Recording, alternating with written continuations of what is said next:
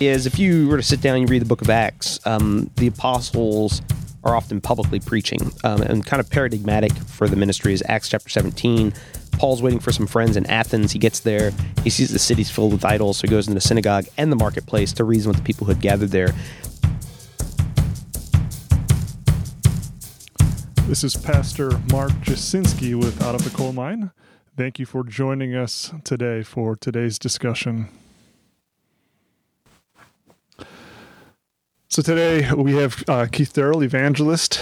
Keith Darrell with us, a good friend of mine. Glad he's back in town, swinging through, grabbing lunch, having conversations. Thought it'd be a good time to make a few podcasts. Welcome back here, Keith. Glad to be back here in uh, Iowa and Des Moines, particularly. So, what have, what's your uh, route been been like this last year? Uh, it, well, the fall things kicked off again in the fall. You know, we were kind of shut down because of COVID. There wasn't too much preaching during that time. You'd go to a campus and they'd say they'd be open. You'd arrive and there really nobody on campus. And so, starting with the fall, it was pretty good. Um, kids were coming out of the woodwork to listen to the preaching. It was, you know, people were caged up for about a year and a half. And so I think they're pretty excited to get back out on the campus. And so the fall was really, really great. The spring's been a little slower. Started off in Florida, and I've had to get back to, I'm living in Moscow, Idaho, had to get back there a couple times, but have kind of raced all over. I've preached in California, Utah, Colorado, Illinois, Virginia, um, Florida, Mississippi. Um, last week was Kansas, and then the week next week I'm going to be preaching in Colorado uh, and probably finish up out there in Colorado. So uh, I should back up a little bit. I think we've made it clear you travel around to campuses and preach. Mm-hmm. So explain a little bit about what you do. I know you've done it before, but maybe someone listening didn't hear, hear yeah. the last time. So the basic idea is if you were to sit down and read the book of Acts, um, the apostles are often publicly preaching um, and kind of paradigmatic for the ministry is Acts chapter 17 Paul's waiting for some friends in Athens. He gets there. He sees the city's filled with idols, so he goes into the synagogue and the marketplace to reason with the people who had gathered there, and uh, even says the Epicurean and Stoic philosophers. And then the little chapter, not the chapter, but the paragraph ends with saying that the uh, the Athenians who lived there would do nothing but hearing and telling the latest ideas. So, in theory, an American college campus is kind of like Athens. And so, what I seek to do is go onto a college campus. Um, I'll usually set up shop near the student union or the library, wherever kind of a, a, place where you can gather students and I'll begin to speak. I'll uh, most often I'll read something like Psalm chapter 24.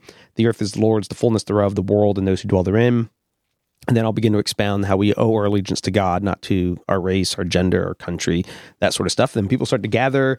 Uh, 90% of the time, they'll gather and they start asking questions. And then I spend the next five, six hours or whatever it is uh, discussing the gospel and relating whatever issue they bring up back to the gospel. So in Colossians chapter 1, says that Christ holds all things together. And so what I'm seeking to show in part, not only that Jesus died and was resurrected, which is obviously the central element of the gospel for the forgiveness of sins, but also this Jesus holds all things together. So if we're going to study English, we're going to study architecture, we're going to study math, it's related to who Jesus is and his creation in some regard. But the central message all day long is that this, you know, this Jew who was crucified uh, got received capital punishment at the hands of the Roman Empire. In that event, God was setting the world to right, and then uh, and he was vindicated on the third day by his resurrection. So that's a central message of what I'm seeking to set forth. Awesome. And you've been doing it again for how long? This is now 12 years. I, I, was working in New York in finance, and it was April, so right around now of 2010 that I left that and began traveling and preaching. All right. Awesome. Um, just making sure the settings are right. I'll cut that part out. So how do you uh, how do you pay for this? Like who, who supports you? What, what's your what's your method? What's your uh, uh... yeah? A little bit of a mixed method. Uh, if you know who the missionary George Mueller was, he kind of had an orphanage in England. He'd often pray the, the Lord provide his needs.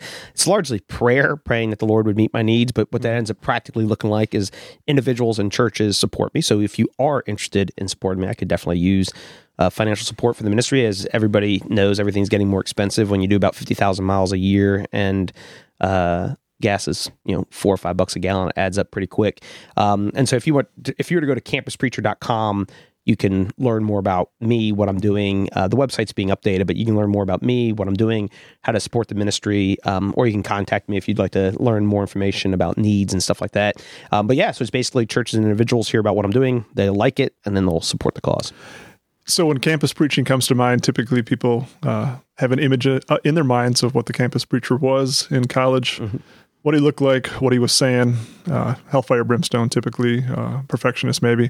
Uh, are you that guy or are you different than that guy? Uh, well, there's probably some level of overlap. You know what I mean? If you're, uh, you know, because if you're publicly preaching, you, you are talking about judgment, you are talking mm-hmm. about hell, you are talking about sin. And so in many, in the minds of many, even if you just mention repentance or sin, that's hellfire for brimstone preaching. You know what I mean? So no, no, I'm not like, you know, my freshman year of college, I remember a guy preaching and he's like, whores and whoremongers, you're going to burn in fire. And he dragged this whole thing out and it was like kind of a, a, giant show. No, I'm not that by any stretch of imagination. No, I'm not Westboro Baptist Church. Uh, but within that, I would say that you, I am preaching the whole counsel of God, which includes God's judgment of sin. And even Jesus says, when the Holy Spirit comes, he'll convict the world of sin, righteousness, and judgment. And so I believe that gospel preaching is going to include sin, righteousness, and judgment. Now, I don't believe I can uh, automatically bring about the conviction of sin in people. That's obviously the Holy Spirit's work. Um, but what I'm primarily focused on is truth. What's true out here? It's not primarily a show. It's not even about judgment. Um, but we're in a culture that is so far from any idea of truth and that you have your truth, I have mine, and white people have their truth, black people have their truth, I have my sexual identity, you have your sex. Everything is so broken down that I spend most of my day, honestly, just trying to put forth the idea that there's real truth in the real world. Uh, there was a guy named Francis Schaeffer who would talk about uh, pre evangelism, and he was writing 50 years ago, and he was talking about uh, the need for pre-evangelism to people who have no concept of truth.